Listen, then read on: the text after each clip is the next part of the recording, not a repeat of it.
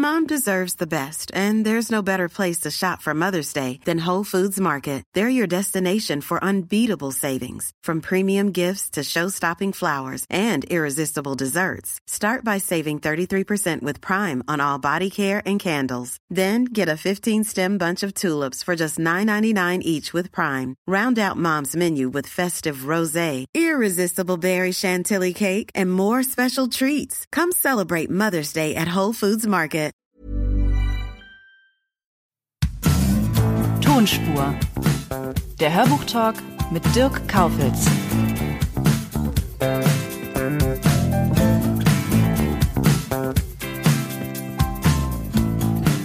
Und ich freue mich sehr auf Katja Epstein.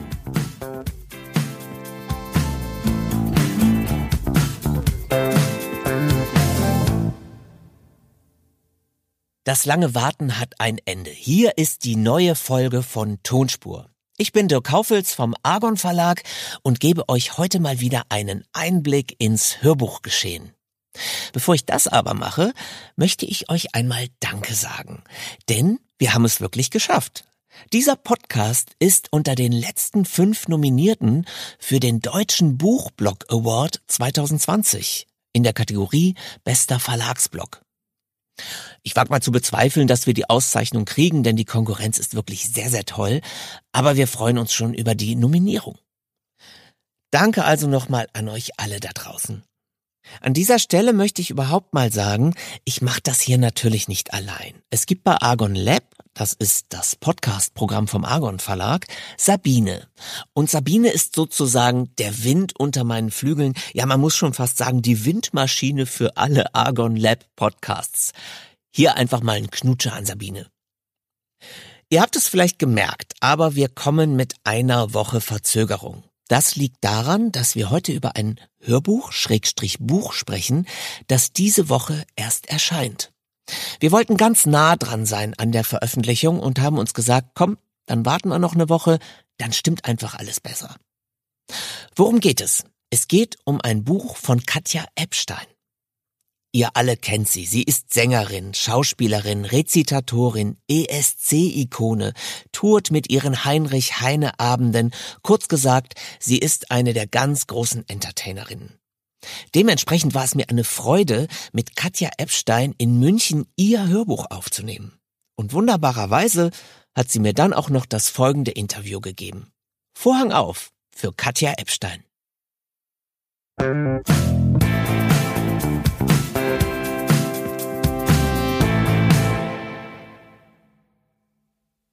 Und jetzt sitzt sie mir gegenüber, Katja Epstein. Hallo Katja. Hallo. Schön, dass es geklappt hat. Ja. Wir sind seit einigen Tagen schon zugange hier im mhm. Tonstudio in München. Giesing-Team wollen wir mal genannt haben. Mhm. Und ganz besonders den Markus. Ja. Und wenn jetzt die Leute da draußen hören, dass wir im Tonstudio arbeiten, würden sie wahrscheinlich denken, dass du Musik machst, vermutlich, oder mhm. synchron, aber wir nehmen ein Hörbuch auf. Ja. Und das ist eine neue Erfahrung, oder? Doch, das ist das Erste, wenn ich so. Ich habe schon lange auf dem Schirm, dass mich das die Materie interessiert. Also sprich, wenn man andere Bücher liest, anderer Schriftsteller oder so. Aber hier ist es auf mich zugekommen durch das eigene Tun. Das heißt also, es ist ein Buch entstanden über Begegnungen, die mir wichtig waren im Verlauf meines äh, Karriereweges und äh, ja, und dadurch äh, kam halt das Angebot, das auch selber zu lesen. Genau, du hast ein Buch geschrieben mit einem Mitarbeiter, Uwe Baumann. Mhm. Das Buch heißt Das ganze Leben ist Begegnung. Ja. Ich finde übrigens einen wunderschönen Titel. Mhm. Und du hast mir erzählt, es geht um Spuren. Dass das Thema Spuren dich auch schon seit deiner Jugendzeit begleitet. Ja. Was genau meinst du damit und worum geht es genau in diesem Buch? Also genau in diesem Buch geht es eigentlich um Menschen, ähm, die für mich wie das Salz der Erde erscheinen, durch ihr bloßes Dasein und das Tun, dem sie ihr Leben gewidmet haben, ja, und äh, auch wie ihr Leben verlaufen ist. Das hatte ich schon als Kind, dass mich also Menschen fasziniert haben, die mit ihrem mit ihrer Existenz etwas anfangen, wovon eben auch äh, in dieser riesigen Menschenfamilie andere profitieren. Das heißt aber im, im menschlichen Sinne profitieren. Es geht auch nicht um Geld, sondern es geht um Einsatz, so, als wenn ich jetzt sagen würde, ich setze meine Kraft für sie ein oder dich ein, wenn dir was zustößt oder wenn du krank bist oder so. Also so kann man das sagen. Also Menschen, die durch ihr verlaufenes Leben für mich vorbildhaft sind, für Ja. mich persönlich. Und- es ist sehr persönlich. Und diese Persönlichkeiten, die lassen sich sehen. Da sind namhafte Leute dabei, Willy Brandt, Benno Ohnesorg und Rudi Dutschke, aber auch der Dichter Heinrich Heine. Ja. Kann man sagen, dass all diese Persönlichkeiten geeint werden durch das Engagement, sich für ein friedliches Miteinander einzusetzen? Also das ist schon mal äh, eine gemeinsame Voraussetzung bei allen, ja. Aber das äh, wird noch viel differenzierter natürlich. Aber das ist äh, ja, das hat die Tendenz dahin, dass es alles Menschen sind, die sich eigentlich für was Verbesserndes einsetzen wollen, ja. Wovon alle was davon haben. Also Mensch an sich, egal ob schwarz, weiß, gelb, rot oder wie auch immer. Es geht eigentlich um den Einsatz am Menschen, ja. Das ist sowieso bei dir ganz interessant, weil du deine Beru die berufliche Katja Epstein sehr eng immer verbunden ist, auch mit der privaten Katja Epstein. Ich bin, ich kann gar nicht anders als authentisch. Ich Ja. bin eins zu eins dasselbe, was ich auf der Bühne bin, bin ich auch hinter der Kamera, vor der Kamera oder auf der Theaterbühne. Alles andere wäre mir viel zu umständlich. Also ich, ich kann nur mit mir als, äh, als Wesen in dieser Art und Weise dastehen. Aber war es nicht trotzdem manchmal auch ein bisschen schwierig, dich mal auch so abzugrenzen, dich selbst zu schützen, dich ins Private zurückzuziehen? Ach, das geht heute ganz leicht und früher ging es eigentlich auch. Desto normaler man sich verhält und sich auch äh, fühlt, ja. Also gut, was ist schon normal? Aber normal heißt also nicht weg von den Menschen und, und nicht äh, nur, weil ich mit einer Nase vor vielen Nasen auftrete, bin ich was Besonderes, sondern ich mache nur diesen Beruf und habe dadurch eine andere Positionierung, also auf der Bühne oder vor viel mehrere Menschen, fast wie ein Lehrer auch, aber ich bin kein Lehrer, sondern ich stelle einfach was zur Verfügung. Ein gewisses Talent, äh, ob das musikalische Art ist oder spielerische Art im Theater.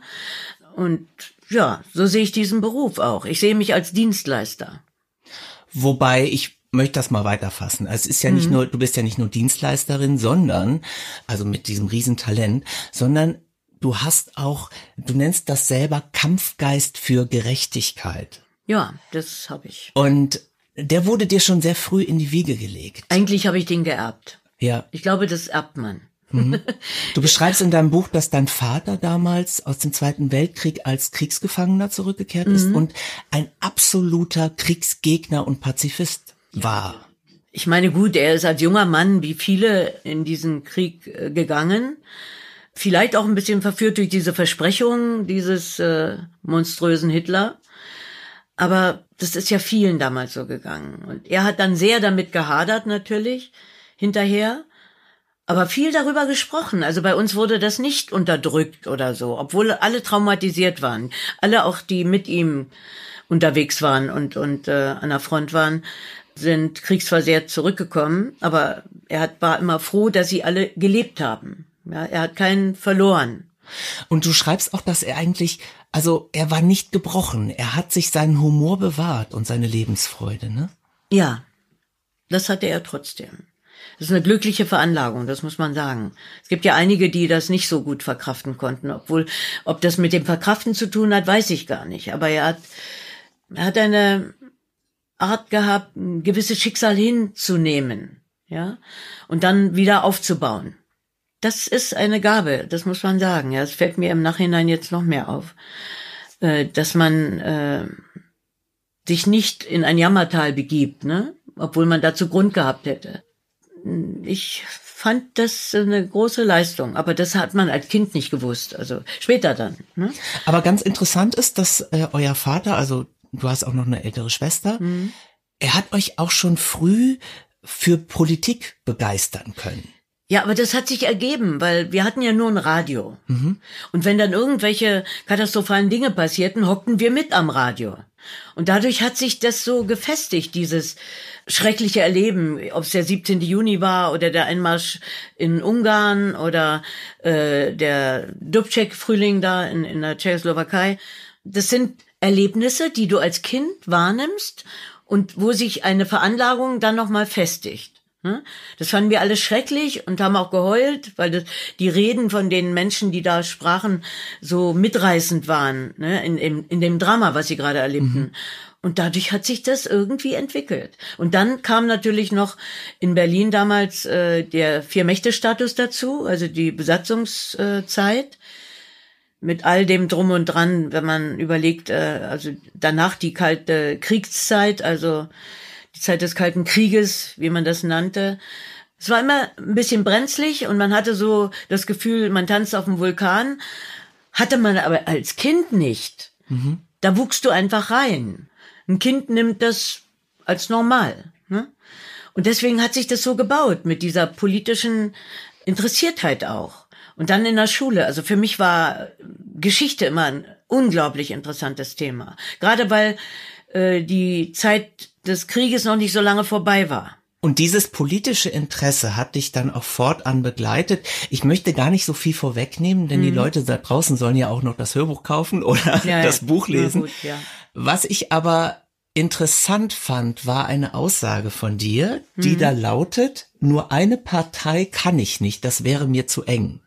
Das heißt, du bist zwar immer politisch aktiv gewesen, mhm. hast dich aber so konkret nie einer Partei angeschlossen. Nein, warum nicht? Weil Künstler gehören nicht in eine Partei. Ja, ich kann Partei ergreifen. Und da suche ich mir das aus. Ich kann für die Grünen auch Partei ergreifen, weil die vieles haben, was mich genauso umtreibt. Oder auch die Linken bei bestimmten Themen. Und äh, gut, Sozialdemokratie ist auch links positioniert, aber es gibt ja noch eine linke Partei. Äh, eigentlich sollten die sich mal wieder zusammentun, glaube ich. Das wäre äh, für die SPD nützlich. Aber ich habe das immer äh, begriffen als sozialdemokratische Ausrichtung. Das heißt also, sich für die Menschen zu engagieren, denen es wirklich schlechter ging, die soziale äh, Missstände zu leben hatten und all das. Und das hat für mich die Sozialdemokratie vertreten, während die anderen mehr für die kapitalistischen Dinge und für die Wirtschaft zuständig waren. Das hat sich heute ein bisschen verschoben. Aber ich bin niemand, der auf Biegen und Brechen alles, wenn du ein Parteibuch hast, mittragen will, was mir nicht passt. Ja? Und das finde ich auch nicht in Ordnung. Also wenn man in eine Partei geht, dann musst du die Kontenance schon wahrscheinlich haben. Aber wenn mir da was querkommt, was ich nie unterstützen kann, bin ich ein Lügner. Also kann ich da nicht drin sein. Ja? Diese Haltung ist sowieso äh, ganz bewundernswert. Du hast mir erzählt, vorgestern, glaube ich, mhm. war das, dass du auf einem Höhepunkt deiner Karriere mhm. gesagt hast, nö, ich möchte jetzt keine Hits mehr weiter produzieren, ich mache jetzt erstmal Theater. Ja, das ist richtig. das, das muss man sich erstmal trauen. Ach, wieso?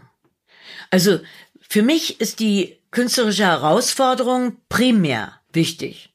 Und wenn mich etwas angefangen hat zu langweilen oder ich dachte, mein Gott, ich komme keinen Millimeter vorwärts mit meiner Möglichkeit, ja, äh, vielleicht steckt ja noch was anderes in mir drin. Ich muss mich einfach ausprobieren, auch im künstlerischen natürlich. Und als dann das Angebot kam von einem Intendanten, habe ich gedacht, na das probiere ich aus. Und es geht nur, wenn man es tut. Darüber quatschen lohnt nicht. Und auch nicht als sogenannter Halbgarer. Das heißt also, ich sitze mit einer Backe hier auf dem Stuhl und mit der anderen da. Nee, das geht mit dem Team nicht. Weil wenn du mit einem Team arbeitest auf der Bühne, also mit dem Ensemble, und du wirst denen vorgesetzt als Zugpferd, weil du gerade mal ein bisschen bekannter bist, dann musst du da sein. Dann kannst du nicht ständig fehlen, weil du irgendeinen anderen Auftritt hast oder hier mal oder da ein Konzert oder da ein TV oder was weiß ich. Das geht einfach nicht. Und ich hätte die Hölle, das weiß ich, ja, also rein psychologisch betrachtet, ähm, als Neuling und Quereinsteiger in einem Ensemble vorgesetzt zu werden und dann fehle ich immer, ja. Mhm. Nur weil ich einen Status habe, das geht nicht. Also wir sprechen ganz konkret von der Inszenierung Professor Unrat ja, von Heinrich Mann. Das Im Ernst-Deutsch-Theater. Ernst Deutsch Theater, genau. Und das war 1980, Ja, glaube ich. Ne? ab Herbst 1980 ging das los. Und für mich war das die, die Schulung überhaupt. Ich habe zwei Jahre so viel gelernt über Theater und, und auch das Spielen. Und äh, gut, das Sprechen war für mich nie ein Problem. Und laut genug ne, war ich auch. Und wahrscheinlich auch komödiantisch, aber ich habe es noch nie gemacht. Also ich war ja auf mein Ensemble angewiesen. Also wir waren äh, hinterher eine sehr verschworene Gemeinschaft, waren ja immerhin 15 Mitwirkende, das ist eine ganze Menge. Von dem Heinrich Mann Stück Professor Unrat und ich musste die die Marlene Dietrich äh, Rolle spielen. Die hieß äh, bei ihr anders, aber bei uns hieß sie Rosa Fröhlich, ja, das war in der Upper Class von Lübeck. Äh, war der war der Professor Unrat und ich war eben das leichte Mädchen da, ja, die Rosa Fröhlich. Ich komme aber trotzdem noch mal ganz kurz, ich versuche noch mal den Bogen Ja. zurückzuschlagen, weil als ich mir deine Begegnungen so durchgelesen habe, was mich fasziniert hat, ist, dass du im Grunde Begegnungen schilderst, die während der ganzen deutschen Nachkriegsgeschichte stattfanden. Mhm. Du hast das brodelnde Westberlin der 60er Jahre erlebt, mit den Studentenunruhen, Ja, ja, mit der klar. musischen, auch äh, kreativen Szene. Mhm. Bist du froh, dass du diese Zeit mitgemacht Ja, hast? in der Rückschau schon. Wenn ich sehe, was den Kindern heute fehlt, dieses lebendige Miteinander, also in dieser digitalisierten Zeit, die sie nicht anders kennen. Also sie haben es nicht anders erlebt. Sie kennen jetzt nur das. Und wenn die keine Eltern haben, die ihnen noch was anderes mitgeben können, das gibt, passiert vielleicht bei Waldorfschülern. Aber im normalen Schulunterricht und, und im normalen Aufwachsen, glaube ich, hatten wir da viel, viel mehr Farben. Und viel, viel mehr Möglichkeiten, uns auszuprobieren. Hier geht es ja nur um Knöpfe drücken und so weiter. Und äh, ich habe wirklich richtig ein bisschen Angst, dass denen vieles von ihren Talenten, die sie eigentlich hätten, verloren geht. Durch die maschinelle Bedienung. Das wäre jetzt so meine nächste Frage an dich gewesen, weil du ja deinen Durchbruch hattest zu einer Zeit, äh, in der die Plattenindustrie wirtschaftlich sehr gesund war. Noch Also, halbwegs, ja. Man hat damals schon gemeckert. Aha. Ja, ich kenne das auch. Äh, Ja, früher war das viel besser mit Peter Alexander, Katharina Valente und so weiter. Äh, diese äh, Sätze kenne ich auch. Äh, natürlich war es besser als heute. Ja, heute ist es ja grottig geradezu, ja. Aber es hat heute andere Chancen. Ich meine, du musst heute gar nicht mehr ins Studio gehen. Du kannst zu Hause eine Platte produzieren. So, und das wollte ich dich fragen, wie ist denn das? Also du kriegst das ja jetzt mit. Heutzutage haben die jungen Künstler im Internet ihren Durchbruch. Ja. Die fangen auf einmal an, Karrieren bei YouTube und Instagram zu starten. Ja, das ist eigentlich auch easy. Die stellen was rein und irgendwelche Leute kommen auf ihre äh, Website oder irgendwo äh, auf das Moment, wo sie gerade ihre Dinge da einstellen und, und können ihnen folgen und suchen sich das aus und plötzlich haben die da Fans, ja? Bedauerst du das, dass du damals Nee, nee, nee, ich bedauere das nicht, weil ich ähm, finde diese diese Erfindungen und diese Fortschritte im Digitalen hochinteressant für Informatives, aber es ist für mich auf der anderen Seite auch ein großes Instrument für Feiglinge.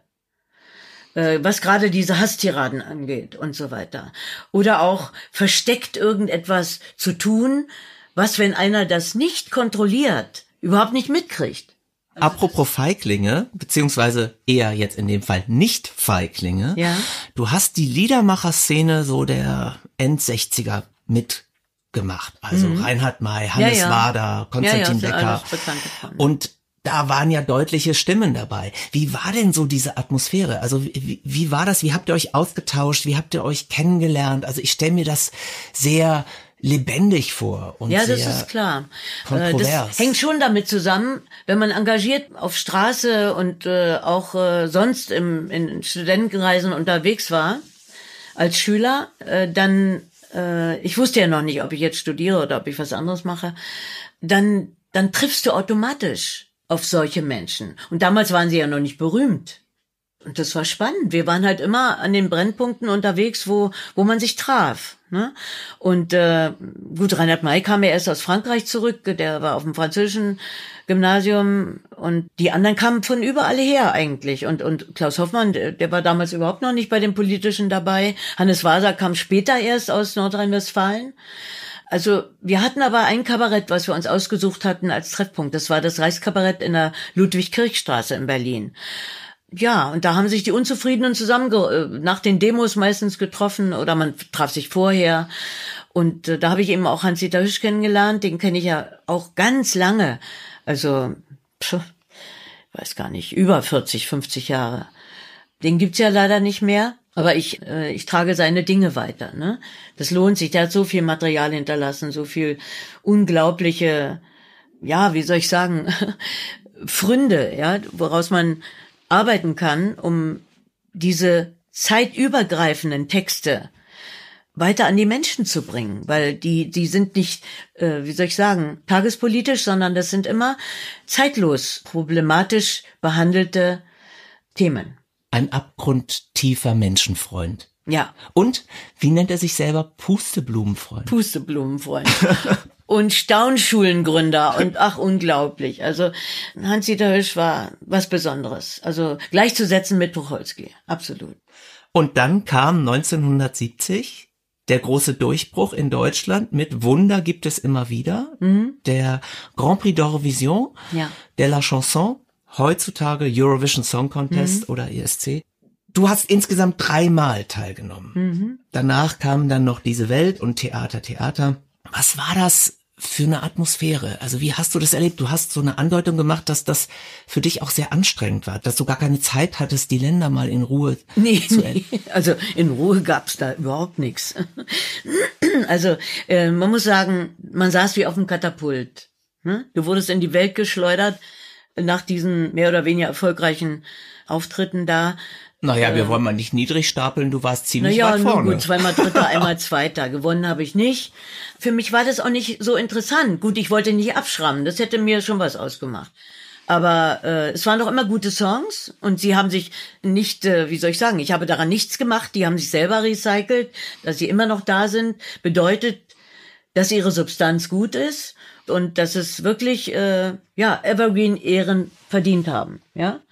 Und das war für die Komponisten, und das waren ja drei verschiedene. Erste war Christian Brun, zweite war Dieter Zimmermann, leider lebt er nicht mehr, ein junger Mann gestorben, als junger Mann gestorben, und, und Ralf Siegel, ne?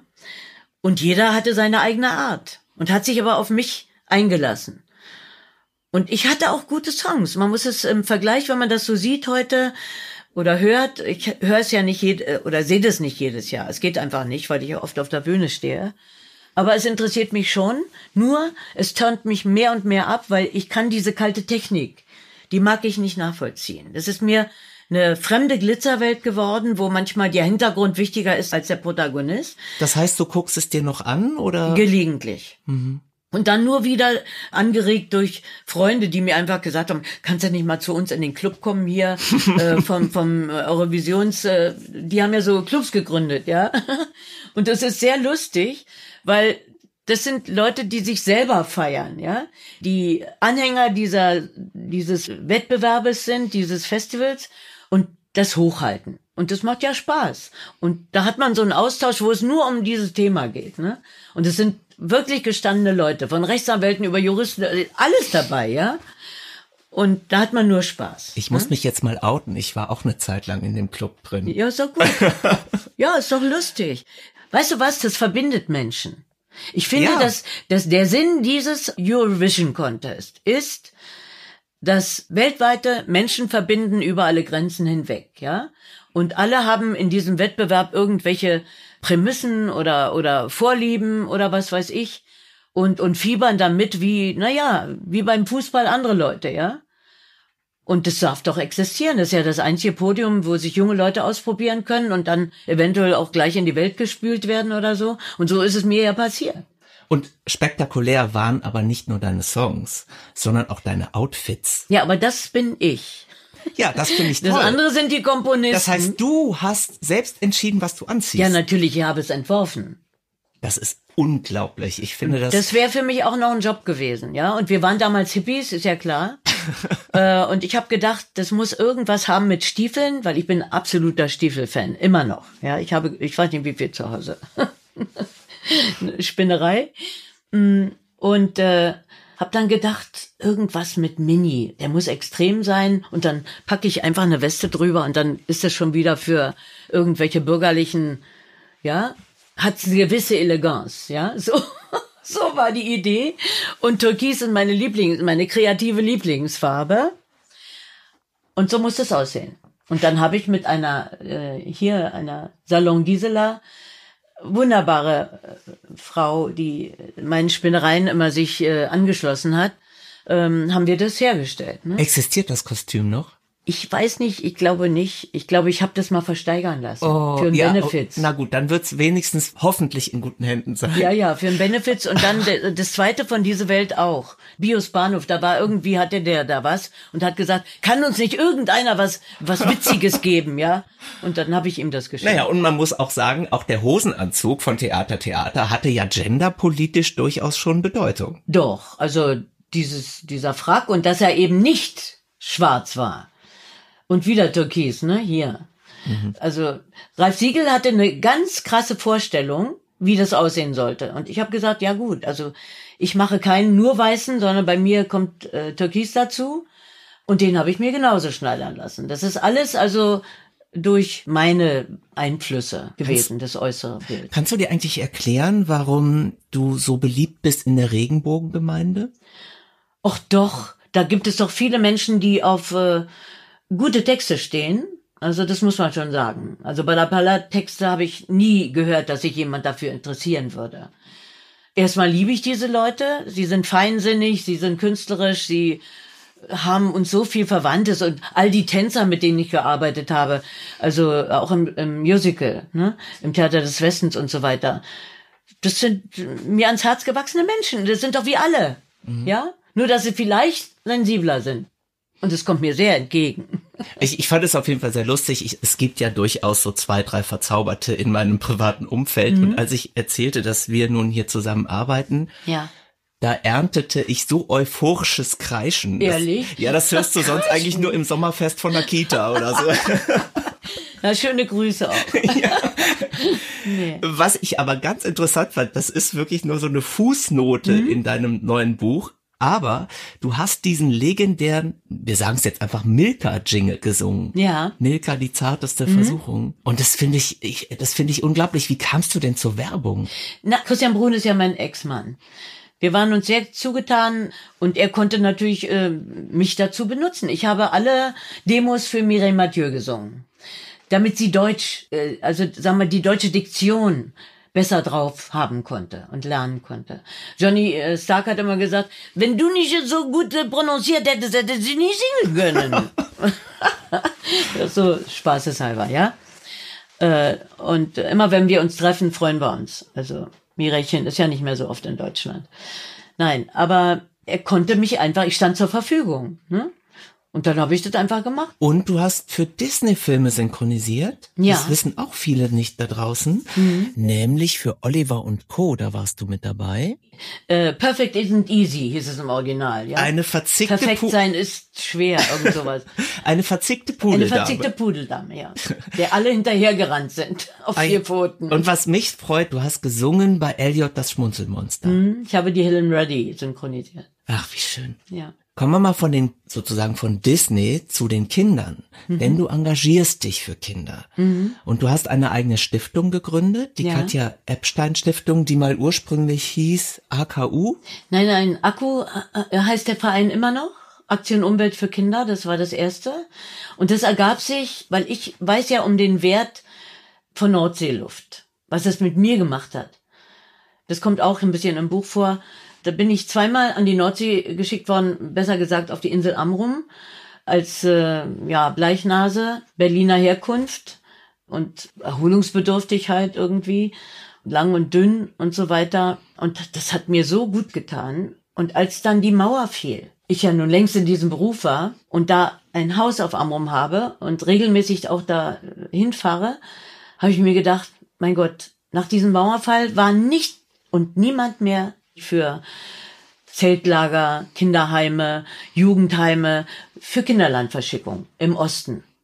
Habe ich gedacht, eigentlich müsste man doch aus schlechten Ballungszentren, also so wie ähm, Braunkohletagebau oder oder da, wo es äh, Chemiefabriken gibt, Bitterfeld oder so, also wo die Schlote eben noch das alles rauspusten, was man ja hoffte schon emissionär bezwungen zu haben und verbessert zu haben, an gute Luft zu holen. Das war einfach nicht mehr möglich. Und drüben war es ja noch, ich sag jetzt mal drüben, so wie früher, äh, war ja äh, das noch besser als bei uns. Die Kinder konnten kostenlos in Zeltlager, in Jugendlager fahren. Und das brach alles zusammen. Und da habe ich mit meinem Mann überlegt, ich würde gerne mal einen Transport nach Amrum organisieren. Also das war so, ich hatte ein, eine Gala beim Softwarefirma und hinterher gab es noch eine Tombola. Und da hieß es, also das sollte nach Bosnien. Ja, und nun weiß ich aber aus meinem Umfeld, wie viele Spenden nach Bosnien gegangen sind. Und da habe ich gesagt, kann man es nicht für die DDR machen? Das ist doch gerade jetzt hier passiert und wir sind so glücklich über die Wiedervereinigung, können wir das mal ins eigene Land bringen? Und ich hätte folgenden Plan. So ist es geschehen und daraus ist dann entstanden, dass ich denen gesagt habe, ihr könnt die Summe, die jetzt zusammengekommen ist, waren 50.000 Mark noch. Das war 1991. Tut das hier auf ein Sperrkonto. Ich verspreche euch, dass nur ungefähr sechs Rechnungen kommen. Die müsst ihr dann überweisen. Okay. Und dann haben mein Mann und ich, weil wir im Urlaub waren, also in Ferien auf Amrum, vorher schon nachgedacht, wie machen wir das jetzt? Wir brauchen erstmal die Kinder. Wie kommen wir an die Kinder? Da habe ich gedacht, ich gehe mal in die regionalen Bezirksämter da oder kümmere mich da mal ein bisschen und höre mich um. Ach, und überall schlugen sie die Hände über dem Kopf zusammen. Ach, wenn Sie da in der Zeitung erscheinen und da kommen ja keine Touristen mehr, wenn die denken, dass hier noch so viel Dreck ist. Und da habe ich gesagt, ja, wie mache ich das jetzt? Und bin zum Gesundheitsministerium nach Brandenburg gegangen, zur Regine Hildebrand. Und mit ihr und ihrem ähm, Christian von Braunmühl, der ihr Assistent war, habe ich gesprochen und habe gesagt, wissen Sie, also irgendwie, das hat jetzt schon ein Jahr gedauert, dass ich die nicht finde und ich will das Geld unterbringen, ja. Und da hat der Christian von Bäumel gesagt, also er kennt eine Frau in Cottbus, die sich da in dem Raum auskennt, auch mit der, äh, wie sagt man, mit der Gesundheitssituation der Kinder. Äh, die würde sich also kümmern können, wenn man Kinder aus milieuschlechten Familien holt. Also aus milieugeschwächten und milieugestörten. Also die suchte mir die aus. Wir haben überlegt, wie wir das alles organisieren. Nur mit Telefon und Fax haben wir das gemacht. Ja, und die Wieker Dampfreederei, die hat mir dann noch geholfen. Erst wollten wir ja den im Osten was zu verdienen geben, dann haben die horrende Preise gehabt in Cottbus. Ich habe immer gesagt, hören Sie mal, also wir versuchen hier noch Kinder mehr mitzukriegen und Sie machen hier so so, wenn Sie einen Bus schicken sollen, ja, mit ein bisschen Coca-Cola und Würstchen, machen Sie da so große Preise, ne? Gut, habe ich gesagt, ich melde mich wieder, war bei der Wieger Dampfreederei, die haben mir gesagt, wir haben auch Fernbusse. Und weil die so engagiert sind, machen wir es für die Hälfte. Und so ging das. Ach toll. Ja, und dann. Und dafür gab's das Bundesverdienstkreuz. Ja, unter anderem. Ne, das war. Ja, das ist auch richtig war eine so. der Aktionen. Aber das war sicher, das war ja ein bisschen später. Also die meinten schon den gesamten Aufwand. Wir haben ja dann weitergearbeitet. Es war ja nicht nur dieses. Das war der Anfang der Vereinsgründung, wenn man so will. Da waren dann mehrere Leute, die gesagt haben, kann man doch nicht wieder zusammenbrechen lassen. Hat so gut funktioniert. Die waren bombig erholt, die Kinder, nach fast vier Wochen. Und äh, ich habe denen dann alles mögliche Säckchen gemacht, so Rucksäcke Ach, mit, süß. mit allem möglichen äh, Süßigkeiten und Bücher über Amrum und lauter sowas. Und habe mit den Eisessen veranstaltet und, und Wattwanderungen. Und also das konnte ich ja alles machen, weil ich da war. Ne? Und deswegen war das für die eben ein gutes Erlebnis. Und danach haben wir uns mit Polen und mit, mit äh, vielen anderen solidarisiert und da Austausche gemacht und Friedensdorf in Storkow gegründet mit polnischen, russischen Jugendlichen. Also daraus ist etwas entstanden. Und die Überschrift heißt für eine enkeltaugliche Zukunft. Eine enkeltaugliche Zukunft wollten wir erreichen. Und da leider bauen wir immer noch dran. Ne? Das ist gar nicht so einfach. Ich muss jetzt so ein bisschen Spielverderber sein und äh, gerade mal einen brutalen Cut machen. Äh, Mhm. Ich finde das äh, ganz ehrenwert, was ihr macht. Aber ich komme jetzt mal auf was anderes. Ja. Und zwar auf die Themen Hörbuch und Hörspiel. Denn dieser Podcast Ja. dreht sich auch darum, hörst du selber Hörbücher? Ich habe viele, ja. Immer fürs Autofahren. Aha. Und was so? Ach Gott, verschieden, quer durch alle Bereiche. Isabel Allende, mh, Vertonung hätte ich beide gesagt, gesprochen äh, von irgendwelchen guten Leuten. Dann sehr viel ähm, wie soll man sagen, was sich mit dem Nahen Osten beschäftigt, äh, Schollatur. Dann gibt es äh, ein paar, der eine heißt, ich weiß, ich habe den Namen nicht auf dem äh, im Moment im Kopf, aber also Leute, die da gewesen sind, da gearbeitet haben, daraus Informationen hierher getragen haben und das nochmal per Buch. Mhm. Äh, schildern. Und das ist so wichtig, dass wir Hintergrundwissen haben, sonst können wir das gar nicht begreifen, was da passiert. Und warum es so gekommen ist. Daran sind die Amerikaner ja nicht ganz unschuldig. Also der Westen ist nicht unschuldig, ne? Mhm. Und du hast schon ganz früh sogar indirekt mit dem Thema zu tun gehabt, mhm. denn du hast schon sehr früh Heinrich Heine Aufnahmen gemacht. Also Richtig. musikalische Aufnahmen, ja. aber man würde das heute als Hörbuch bezeichnen? Naja, würde ich nicht sagen. Es ist mehr Chanson. Aber wenn ich, äh, ja, das Programm Heinrich Heine, ja. Also nur die Lieder alleine sind ein Album. Ne? Mhm. Aber das Programm Schlage die Trommel und fürchte dich nicht, das ist wie ein Hörbuch. Nur mit Musik und Lyrik und Prosa. Heinrich Heine ist sowieso ein Autor, der dich Zeit deines Lebens. Das ist mein ständiger Begleiter, könnte man sagen, ja. Den habe ich mir ausgesucht. Ich fühle mich bei dem, als wäre das mein Bruder, ja. Also ein richtiger Wahlverwandter. Und diese erste Heinrich Heine Aufnahme, die es da gab, also dieses hm. Schallplattenalbum, wie du eben sagtest, das fand ich ganz interessant. Das mhm. war sogar vom Playboy angestoßen. Das ist richtig. Weil wenn man äh, den Playboy ein bisschen kennt, dann weiß man, dass die Nackedei-Fotos ja nicht alles sind, sondern dass sie hoch ausgefeilte Reportagen haben, brillante Reportagen und immer die Tendenz hatten, diesen Schwung von guten Fotos mit zugegeben nackten Frauen oder minder bekleideten Frauen aufzufangen mit äh, Literatur und mit oder mit hoch angesetzten Inhalten, die per Reportage rüberkamen. Und so hatten die sich äh, gedacht, sie wollten genau wie international Playboy einen Plattenzyklus machen und wollten mit Heine anfangen, gleich literarisch. Die Deutschen. Die Deutschen. ja, die Deutschen. Und, und ja, und der rief mich an, ob ich jemanden wüsste, der das vertont, er würde dafür plädieren, dass ich das mache. Naja, und das war eine super Idee. Wenn man eingedenk dessen, dass mich Heine schon seit meinem zwölften Lebensjahr rumtreibt. Und die Aufnahmen gibt's die noch oder werden die? Ja, ja, die gibt's noch. Was hättest du dann gemacht, wenn du keine Sängerin geworden wärst? Wärst du dann Dichterin geworden? Ich bin nicht sicher. Forscherin. Forscherin. Hm? Aber eigentlich Malerin. Also ich wollte immer malen, solange ich denken kann. Ich habe immer gemalt. Irgendwas hatte ich immer Papier in der Hand und habe gemalt.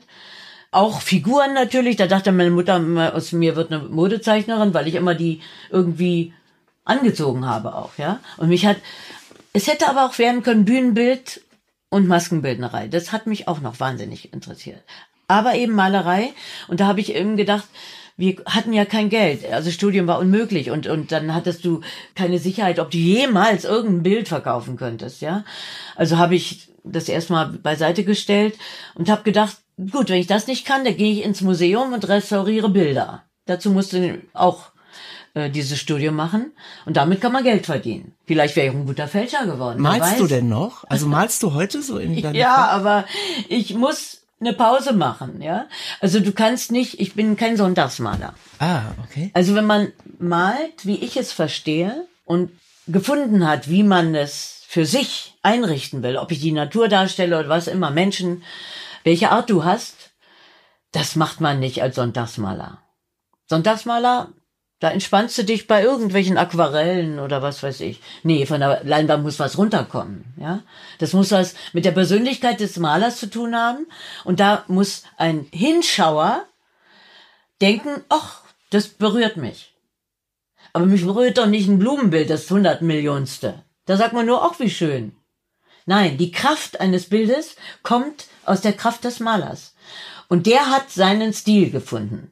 Weißt du, wer ja auch ein richtig hervorragender Maler war? Karel ja. Gott. Hast du mal Bilder von Karel Gott gesehen? Der war nicht schlecht, ja. Der war richtig gut. Aber besser gefällt mir hier unser Schauspieler. Der ist richtig gut. Aber der ist sowieso, der kann Geige spielen, der kann alles. Mensch, wie heißt er denn?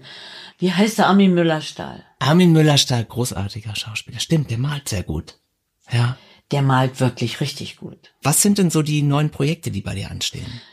Also ich habe mir gedacht, dass ich als erstes äh, Robert Long noch mal ein kleines Denkmal setzen möchte, weil ich ihn sehr liebe mit seiner Aussagekraft.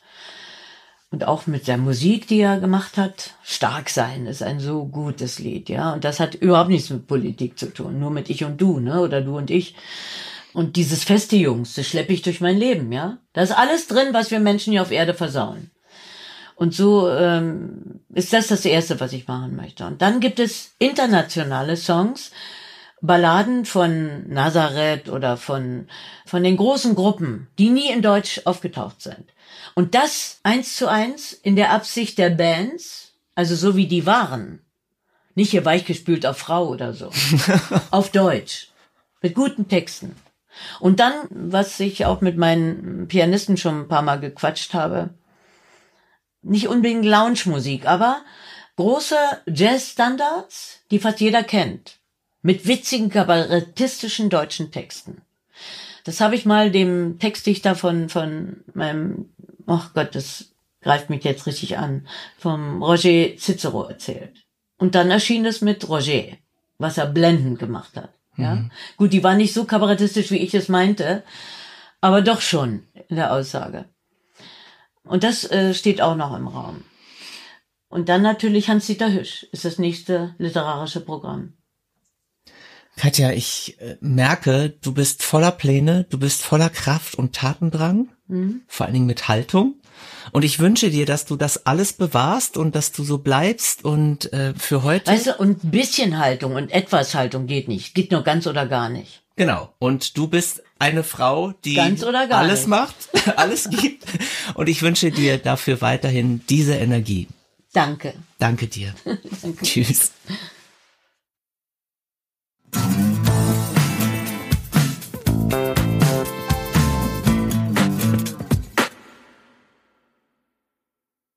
Danke nochmal an Katja Epstein.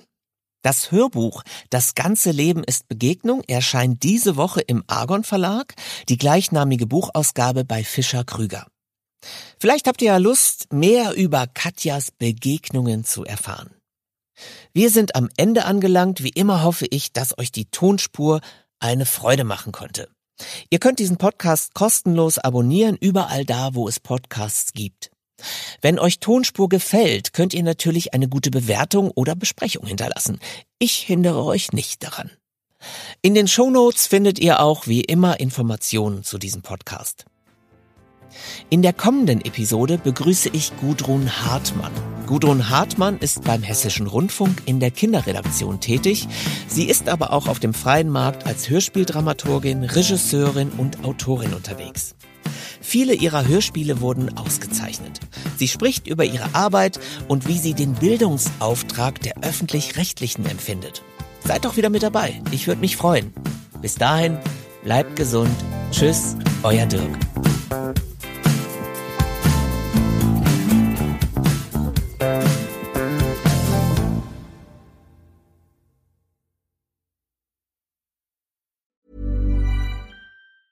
Planning for your next trip? Elevate your travel style with Quince. Quince has all the jet setting essentials you'll want for your next getaway, like European linen, premium luggage options, buttery soft Italian leather bags, and so much more. And is all priced at 50 to 80% less than similar brands. Plus, Quince only works with factories that use safe and ethical manufacturing practices. Pack your bags with high-quality essentials you'll be wearing for vacations to come with Quince. Go to quince.com slash pack for free shipping and 365-day returns.